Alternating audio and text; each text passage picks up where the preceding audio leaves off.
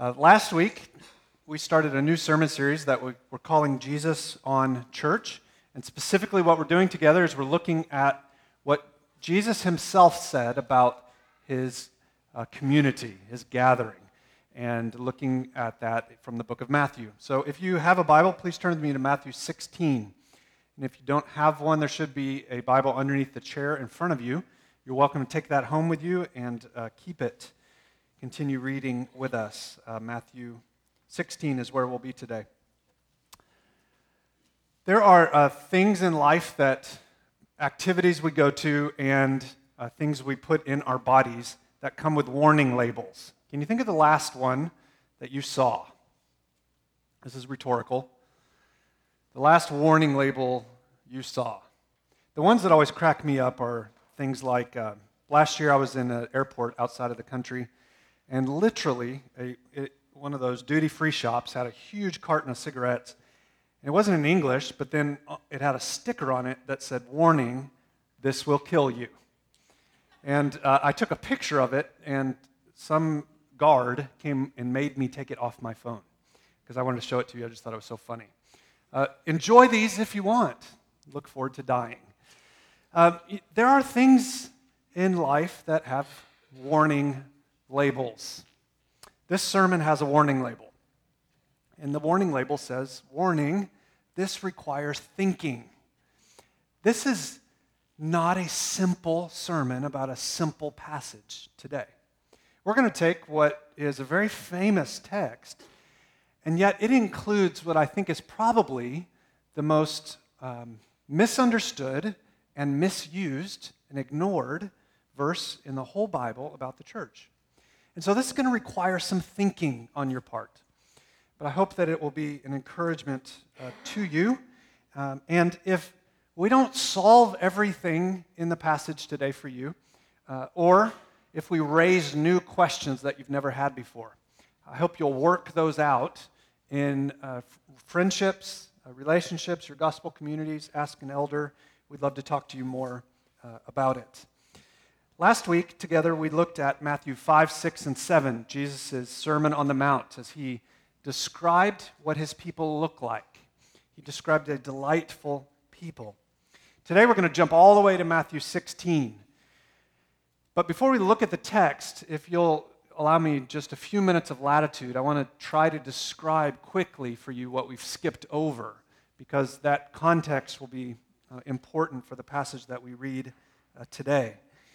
It's clear from Matthew five, six, and seven that we looked at together last week that Jesus didn't particularly like many of the religious people of his day.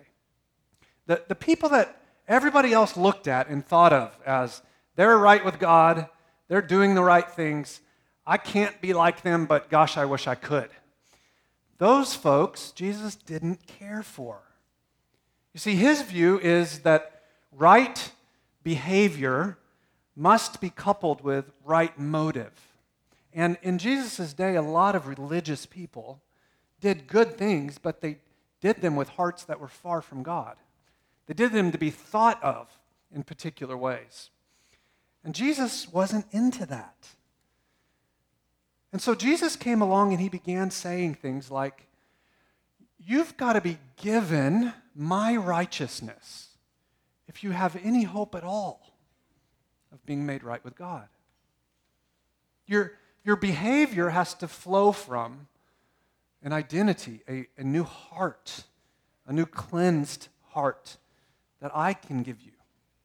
And so as we work our way from Matthew seven through sixteen, there's a lot of mystery around Jesus because nobody else was saying anything like that.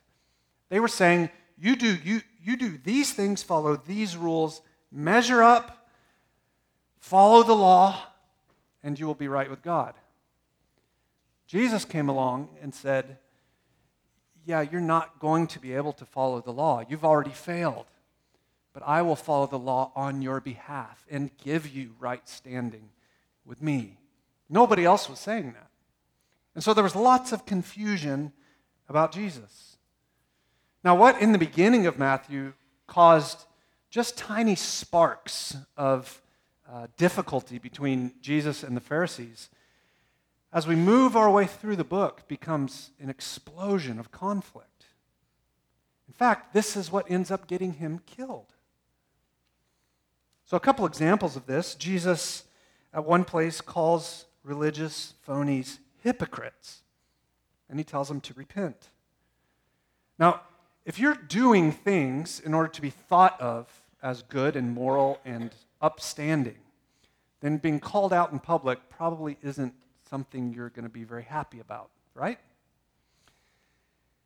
Another thing that really bothered the Pharisees and the scribes is that over time, the crowds began shifting their attention from the Pharisees and scribes and religious leaders over to Jesus. And again, if your behavior is about what other people think about you and your crowd's getting smaller, then you're not going to like Jesus very much.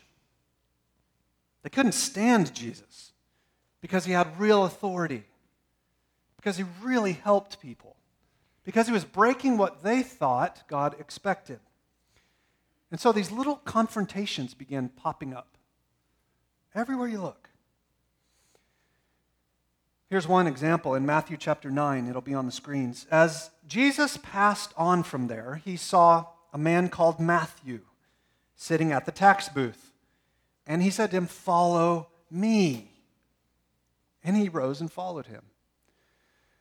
Those of you not from the United States, we have uh, something called the I R S. And the I R S is the government organization that tells us how much we owe in our taxes. So all the Americans in the room said, uh. What you feel about the I R S is nothing compared to what a Jew in the first century thought about the tax collectors. The tax collectors were Jewish sellouts. These were people who were giving their lives to taking taxes from the Jewish people in order to pass it on to Rome. Now, what makes it even worse is the way you made money as a tax collector is you added to the top. So let's say you, you owed one hundred dollars. Well, Matthew, the tax collector, would say, uh, according to my calculations, you actually owe one hundred fifty. And he'd pocket that fifty and pass on the other one hundred to Rome. So these were the ultimate sellouts. Jesus went up to one of them, Matthew, the man whose name is on the book we're reading, and said, "Hey, you, scum of the earth, follow me." Verse ten, "And as Jesus reclined at the table, behold, many tax collectors and sinners came and were reclining with Jesus and his disciples.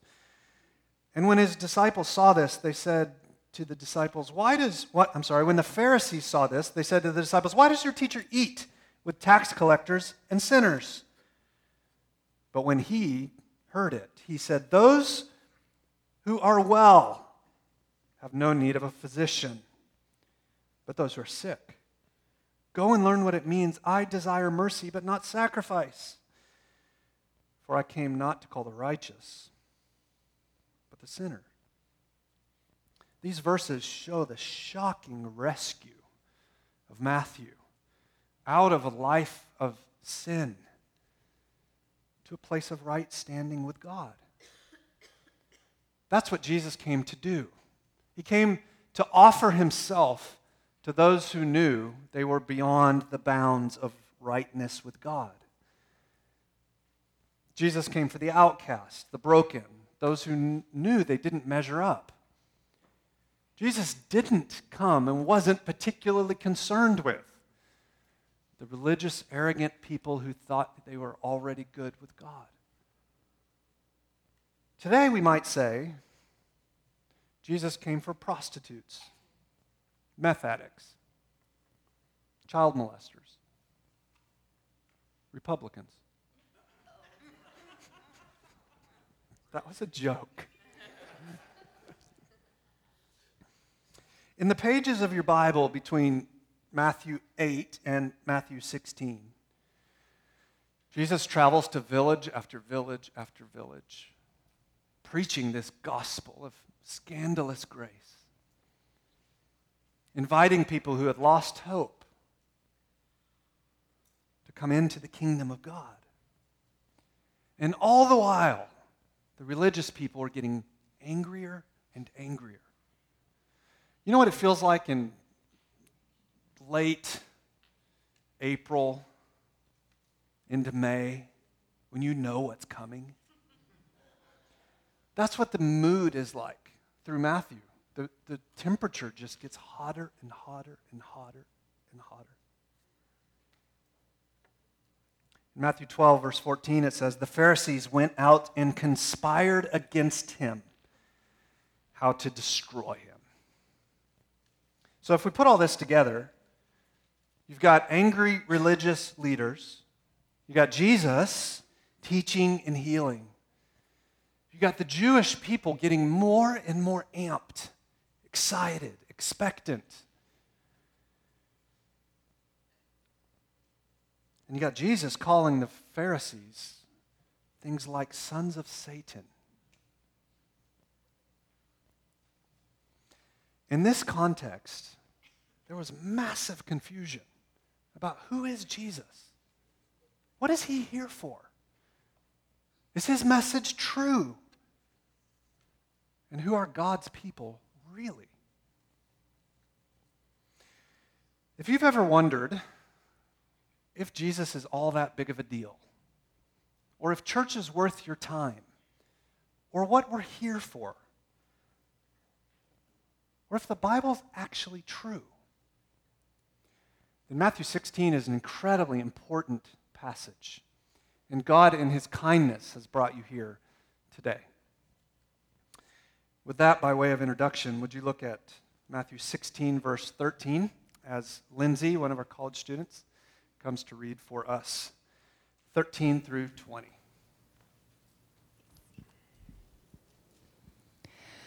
Now when Jesus came into the district of Caesarea Philippi, he asked his disciples, "Who do the people say that the Son of Man is?"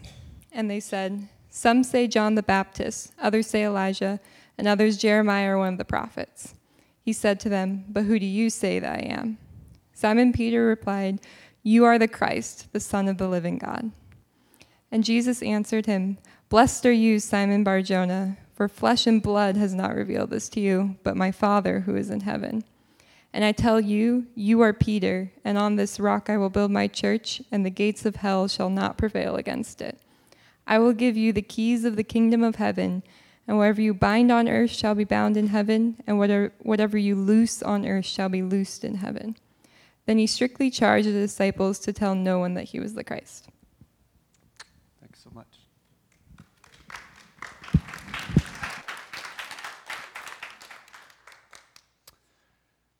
I wonder, when you think of church, what do you think of? Is it a building that comes to mind? And if that's what comes to mind, do you think about things like, what color are the walls? Today, what we want to do is look beyond the color of the walls to what's behind that sheetrock. Let's look at the framing of the building. And let's look at, have, has that framing been nailed down appropriately into the foundation? And is that foundation solid and secure? You know, when you build a building, you've got to get a permit, and they come back again and again and again and again before they'll give you that permit. Some of you have been through this process. The A city has rules that you must follow. And for the most part, those rules are designed for our protection. And so the city has an authority to say, this building is now ready to be inhabited. Church, we're going to look today at a passage that tells us, here's the permit needed for the church. Here's not the color of the walls, but rather what the walls are made of and what the foundation consists of, and who actually is in charge of doing that work. Is it the city planner? Is it the pastor? Is it the elders? Is it the staff? As we think about these things, we're going to look at this passage and try to answer three questions. Number one, who is Jesus? That's, of course, the central issue in this text. Second, we're going to consider a related topic. That is, who are we? And finally, we'll look together at who is the church. But first, who is Jesus? Verse thirteen, we see the question asked incredibly clear. Jesus says, who do people say I am? Now, that's not people as opposed to chickens and dogs, but rather who, come on, I thought that was funny. That's what what do the crowd say? As, as we're going from city to city, village to village, and you hear people talking about me, what is it that you hear them saying? See, there was a buzz about Jesus all over the place. Jesus wanted to know, what do people think about him? Now, the responses, if you're unfamiliar with the Bible, are, are strange. The disciples responded that some say John the Baptist, others say Elijah. Some say Jeremiah, others say he's one of the prophets. Well, friends, these are a list, a bunch of people from the Old Testament time period who were significant in what God had been doing. The first two-thirds of your Bible is called the Old Testament, and from Genesis to Malachi, these books are filled with dozens and dozens, even probably hundreds of promises about a prophet, a king, a priest, a leader, a deliverer, whom God would send to rescue his people. One example of a promise like this comes from Deuteronomy, Deuteronomy chapter eighteen, verse fifteen. It says, "The Lord your God will raise up from you a prophet like me from your brothers. It is to him you shall listen." And so as people saw Jesus doing things they hadn't seen anybody else doing, teaching with a persuasive power that they hadn't seen before, they began asking, is this perhaps that prophet, that one promised all the way back in Deuteronomy? Is he the one we've been longing for? Is he finally here? There was speculation about Jesus, but certainly no certainty among the crowd. Ideas were swirling around, but no broad consensus was developing. In many ways, it was probably something like this. The average person thought Jesus was a good guy. They thought he taught incredibly interesting things. They wanted to get near him because of what he could do for them. They liked him. But in general, they misunderstood who he was. That sounds strangely familiar, doesn't it? Things haven't changed all that much.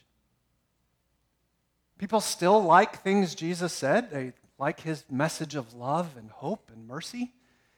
They want to buddy up to him when they need something from him. But in general, there's still a lot of confusion about Jesus. I Googled this week the question, who is Jesus? Got back a stunning seven hundred ninety-six million hits. Just for kicks, I also Googled who is Chuck. Didn't get near as many hits. But friends, seriously, this is life's supreme question. Who is Jesus? Who is Jesus? There's nothing more important than that. In verse fifteen, Jesus amps things up a bit. Jesus was a brilliant teacher.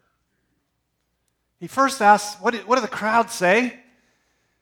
But then he looks at his disciples, the, the twelve there right with him. I imagine his eyes shifting to each one. He says, you, who do you say I am? That's a better question. You see, when it comes to determining who you believe Jesus is, it's not enough to settle for what other people think. Teachers, parents, pastors, friends, authors, YouTubers, these all might help, but at the end of the day, you must decide who you think Jesus is. Nobody can do that for you. It doesn't matter what kind of home you were born in or what kind of school you're going to or went to or what kind of job you have. Friends, you must answer the question for yourself.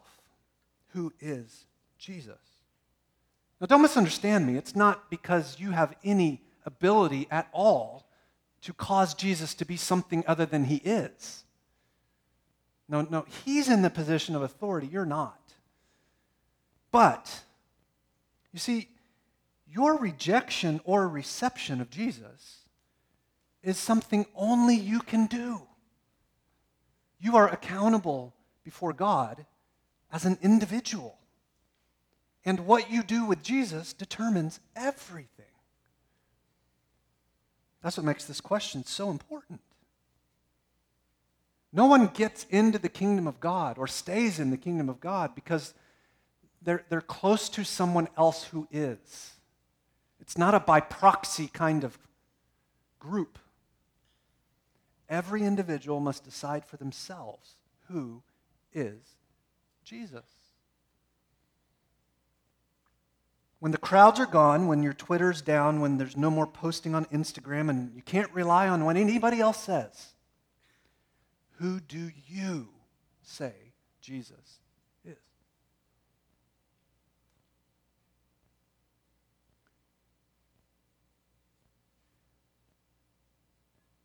Who is he? There is nothing more important you will ever consider than that question. So Jesus, in his grace and mercy, comes to his disciples and says, who do you say I am? I wonder, have you given that question the consideration it deserves?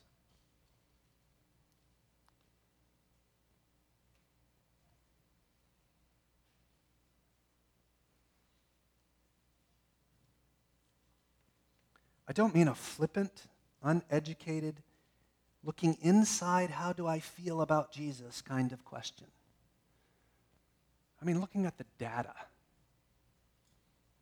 What do Matthew, Mark, Luke, and John, the expert, eyewitness, historically reliable confessors of Christ, who do they say Jesus is? Look at verse sixteen, if you would. Simon Peter replied, most likely on behalf of all the disciples. He was the one in the group. You know how these folks are. Speak up for everybody. Simon Peter replied, you're the Christ, the Son of the living God. Let's take a couple of minutes to look at both halves of Peter's reply. First, he said, you're the Christ. If you've been around church at all, you've no doubt heard Jesus called Christ or Jesus Christ. Technically speaking, originally, this wasn't Jesus' name. Rather, it, it's a title. It's a designation about his work and his person. Christ means Messiah or deliverer or King of Israel. Peter's saying, Jesus, you are, in fact, that one all those dozens and hundreds of promises in the Old Testament are about. This is the moment. He's here. Jesus, you're the Christ. You are the one upon whom our hopes and dreams and longings can only fall, and your shoulders can take the weight. You're the Christ. That's what he's saying. You're the promised rescuer. Now, the second half, you are the Son of the living God. I love that Peter included the word living in response to who Jesus is. He's, he's saying, you're the, you're the king. You're the living king. The, the power of that isn't readily available to us unless you've done some homework on this passage. If you look back earlier in the text, you'll see that this took place at a place called Caesarea Philippi. Caesarea Philippi was very famous in its day. It lies about twenty-five miles north of the Sea of Galilee at one of the main tributaries for uh, the Jordan River. The Caesarea Philippi has a long, long, long history of idolatry. It's a place you can still go today. The first god, idol, that was known to be worshipped there with great intensity was one of the gods the Jews kept getting in trouble for following. He was a guy named Baal. He was originally a Syrian god who had spread from Syria over into this part of the nation of Israel. As people traveled, they brought their gods with them. And after those people were conquered and the next group of people came in, they were the Greeks, and they worshipped a god called Pan. It's spelled with a P, P A N. You've probably seen pictures of him. He's a half goat, half man. Really disgusting. Why would you worship a half goat, half man? I mean, at least he could be attractive. Half goat, half man is pretty darn weird. When the Greeks were conquered, the Romans came in. And the Romans set up this city as a key place of worshiping the Caesar. The Caesar thought of himself as the Son of God. Are the bells starting to go off? Friends, Jesus had no reason to go up this far out of the way. There, there were no Jews up there. He's pressing the mission up into the Gentile area, and he's doing so in order to have this conversation at this place. This was a spot no God-fearing, God-loving person would go. And Jesus went there. He went there in the height of idolatry to say to his followers, I am the king. I am the Messiah. And Peter's response is, I see it. You are who you say you are. You're not like any of the other gods here. Baal, he's dead. Ban, he's disgusting, and he's dead too. And Caesar's just wrong. He's not the Son of God. He's going to die just like every other human being. You are the living God. Isn't that cool? And he says, Jesus, you have a unique relationship with the Father. You are, you are connected to him spiritually and physically. Emotionally, Jesus, you are exceptional. There's nobody else like you. In the Old Testament, the word son is often used to describe the anointed king and the special relationship he had with God. It's also used to describe all the people of God, Israel, as the Son of God. So if we take these ideas and weld them together, what we have is Peter's confession that, Jesus, you are unlike anyone else. You have a unique, special relationship with the Father. And you've come to do what all of us were supposed to do, obey your law. You are the living God.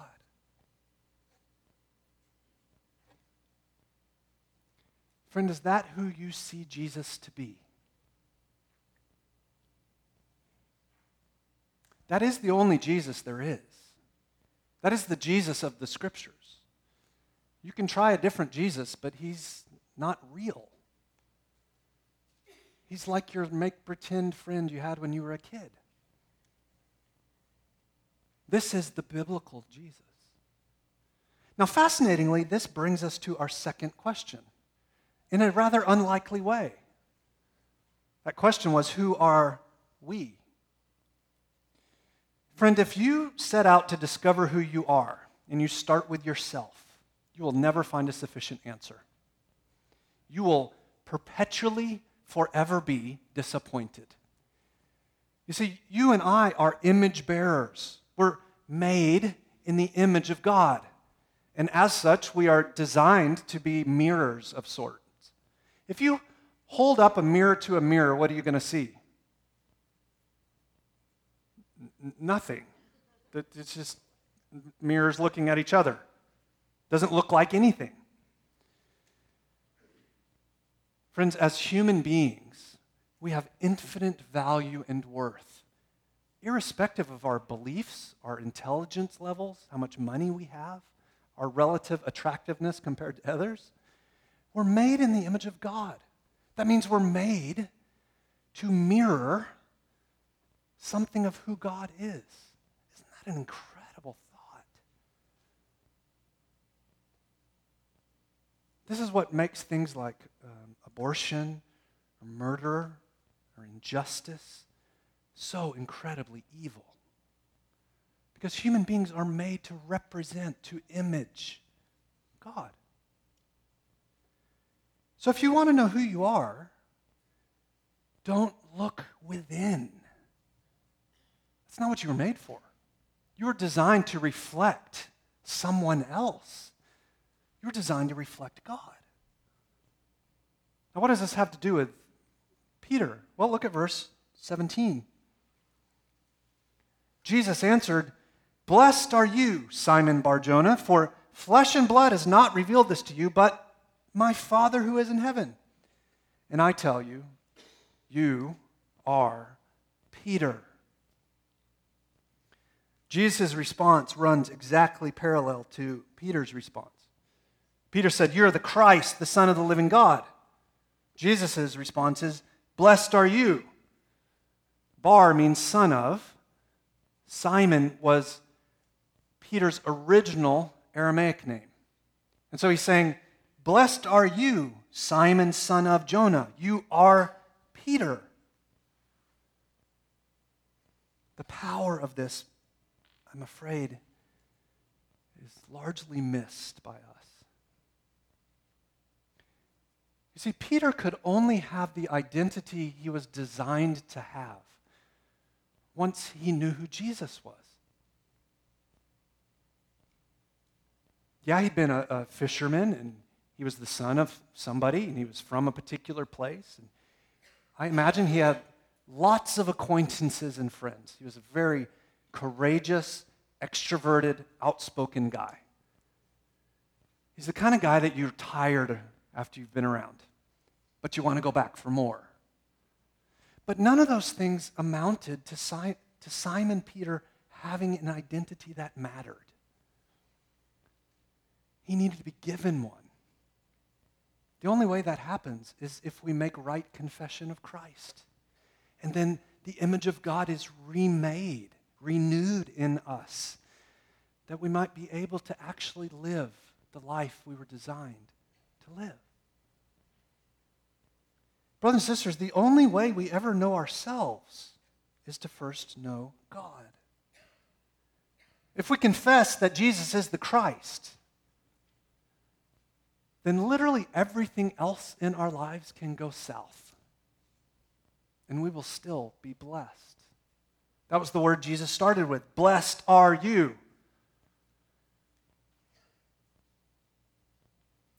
Not because of Peter's personality, not because of where he was from, not because of his intelligence. Simply, solely, completely because of what God declared was true about him. Friends, the majority of the day, you and I climb on a hamster wheel only to run and exhaust ourselves again and again and again, seeking identity from the things of the world.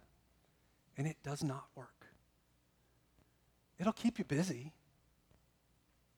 It'll exhaust you. You might feel like you're getting somewhere, but it doesn't work.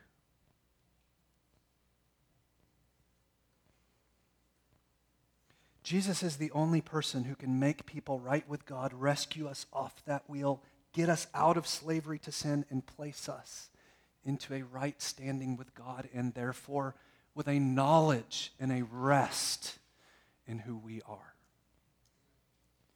Only Jesus is the deliverer of the damned. And that running on the hamster wheel is in fact damning, because in so doing we are making ourselves gods. Now, why can we be so sure of having this, this seat, if you will, of sitting down in the blessings of God? Well, Jesus said it's because flesh and blood has re- not revealed this to you, but by my Father who is in heaven. If you're here today and you're not sure about Jesus, gosh, are we glad you're here. My intent this morning is not to ask you, how do you feel about Jesus?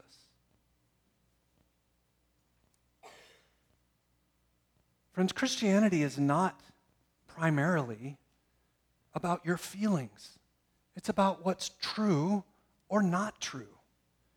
And when we believe what's true, invariably, inevitably, and certainly to different degrees, our feelings follow. And so our question to you is, what do you believe about Jesus? What do you think? What do you know thus far to be true? Well, certainly, if you're not sure, our encouragement to you would be to pick up a Bible and to begin reading, to make friends with other Christians, to ask every question you can possibly ask, to check out the history, to look at other religions, to go at this like you've never gone at anything before. However, the most important thing you need to do is to say, God, if you're true, if you're real, if Jesus is the person he claims to be, would you help me to see it and believe it? Because I don't. Friends, Jesus is saying here, Peter, the only way you've come to the point of making this right confession about Christ is because God took the blinders off. You are able to see me, savor me, enjoy me, trust me, believe in me. Not, Peter, because you're so great, or you're smarter than any of the rest, or you figured it out first. No, but because the Father in all his graciousness removed your ignorance that you might see God for who he is.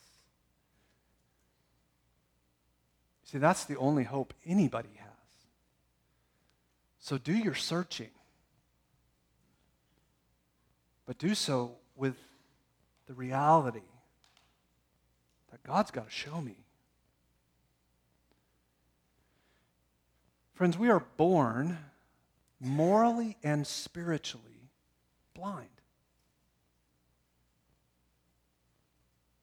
God must remove the blinders.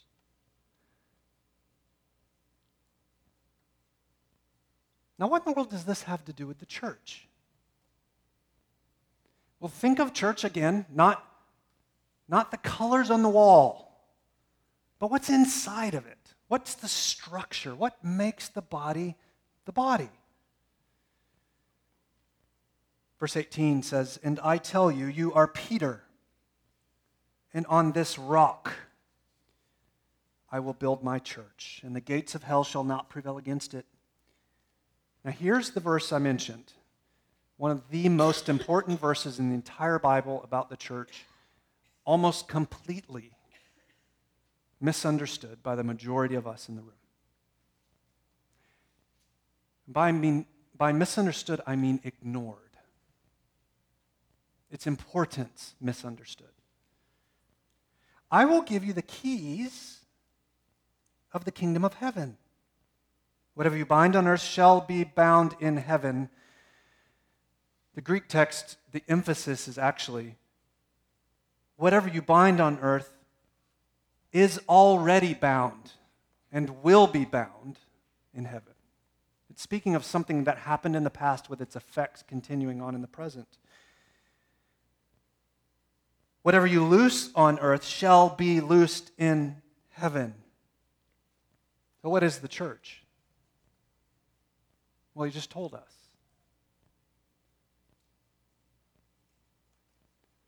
The fact that we are so unfamiliar with this passage is much to our detriment for being a healthy church, and it's much to the detriment of the community we live in. You see, today it's common for especially church leaders to think and say things like, well, you've got to belong before you believe. Or the church needs to look like the world. So we want the music to sound just like it. We want the, the videos to be just as flashy. We want the speeches to be just like a TED Talk. We want our behavior to not in any way be off-putting. None of those things Jesus would agree with. Jesus, though, instead is saying, no, there's got to be a hard, fast, clear, definitive line between the church and the world.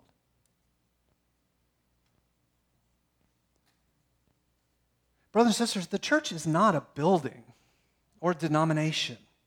It's not a program or a personality. It's not a budget or a pastor. It's not a place. It's a people. But it's not just any people. It's certain people doing certain things. Two people who get together at Starbucks and say they're Christians and read their Bible and talk a little bit and then go on their way and don't do anything else is not a church. It's easier than this. There's less heartache, but it's not a church. Jesus is defining for us what happens that makes a church a church. He's commissioning the church to do certain things. He's saying the church is the people who make the right confession about Jesus. He's saying the church is made up of people who recognize Jesus as King and Son of the living God and who submit themselves to him. The word church means assembly. So the church is an assembly of Christians who are saved by Jesus, recognizing other people who have been saved by Jesus, and helping each other in an ongoing way to submit ourselves to him. Because there's going to be days you wake up on the wrong side of the bed and say, I don't want Jesus today, I want Chuck. And what do you need in order not to live like that? You need brothers and sisters helping you grow. When we know who God is and we know of our identity in him, then we're able to know and help each other follow Christ. Let me say this in the least complicated way thus far. The church exists to help people arrive at an answer to life's most important question. Who is Jesus? The church is here to proclaim the gospel, to recognize people who respond, to invite them in through baptism, and then to help them grow. This is what church is. Now that can be ten, twelve, fifteen people at Starbucks, if that's what they're doing. Or it can be several hundred at thirteenth and Mill. Friends, anyone who makes Peter's confession, Jesus is Christ, anyone who says that, and the time from when they confess that the first time until today, there are pieces, there ev- there's evidence, there's fruit of growth. Not perfection, but growth. Those people ought to join a local body. And those people, okay, now we're into the, the wood framing, the foundation. Those people ought to say to that person who's saying, I love Jesus, great, which Jesus? Tell me about Jesus. And listen for a right confession of faith. And if they don't make a right confession of faith, the most hateful thing you can do is throw your arms around and say, welcome, brother or sister. Because you're giving assurance of rightness with God that is not there. Instead, we ought to say, I'm so thrilled you're here. You're not ready to join this church. because you don't have a right confession about Christ. Could we get together and talk more about that? And would you come along with me on Sunday morning? Friends, we tend to think of spiritual authority as me and Jesus, and nobody else has any part in that whatsoever. That is American spirituality. That's not biblical Christianity. Yes, we don't get right with God because of what anyone else says or does. But no, I ought not look at my own authority for assurance. The local church exists to proclaim who Jesus is by sharing the gospel, by praying God would convict people of sin, by showing the gospel's effects in how we live. The church exists to listen for people who've trusted Christ and become Christians, who evidence that in baptism, and now want to partner together to grow up in Christ. This is what the church is for. Now, how do we see that? Don't worry, I'm not coming for you. Jesus said, let me, let me, let me give you a picture. What's a key for? Besides losing them, what's the key for? Keys for locking and unlocking. That's the binding and loosening. It means open and shut. Jesus says, church, Peter, everyone who confesses Christ and gathers together, what it, what's the very essence of what you're to do? You're to open the door of heaven by proclaiming the gospel and inviting people in. And those who confess Christ, you're to embrace them as a brother or sister in Christ. Tighter than bloodline is faith line. And those who come along and say, I love Jesus, but have no confession of faith or have a made-up, phony, fake Jesus, lock the door. Not meaning don't let them into the church to listen, but make it clear to them they're not yet part of the kingdom of God. Don't be a lying church. That's what the keys are for. Friends, this is the essence of church. Now, did you know that this is the first time Jesus ever used the word church? This is the first time the word church occurs in the New Testament. There's only three times the word church happens in any of the Gospels. They're all in Matthew. And every time the word church is used, this is its context. Who's in? Who's out? That line is supposed to be clear. Why? You and I have an unbelievable capacity for self-deception. And the world will be won for Christ, not by the church looking like the world, but by the church being distinct. Not holier than thou, better distinct, but broken, humble, repentant. This is what church is. Tonight in our members' meeting, I'll spend a little bit of time talking about some of the practicalities of this, the implications of it. We're not doing everything as a church we ought to be. So we'll spend a little bit more time on that tonight. In closing, did you hear these words from Peter? Years later, Peter wrote this in the book of First Peter. As you come to him, the him is Jesus, a living stone rejected by men, but in the sight of God, chosen and precious. You yourselves are like living stones being built up as a spiritual house to be a holy priesthood, to offer spiritual sacrifices acceptable to God through Jesus Christ. But you, and the you is plural, you all, you-ins, as my grandma would say, are a chosen race, a royal priesthood, a holy nation, a people for his own possession. Why? That you might proclaim the excellencies of him who called you out of darkness into his marvelous light. Once you were not a people, now you're God's people. Once you had not received mercy, now you've received mercy. The church is the people who receive mercy and extend that mercy to others. Let's pray. Father, this is not a, a, an easy passage.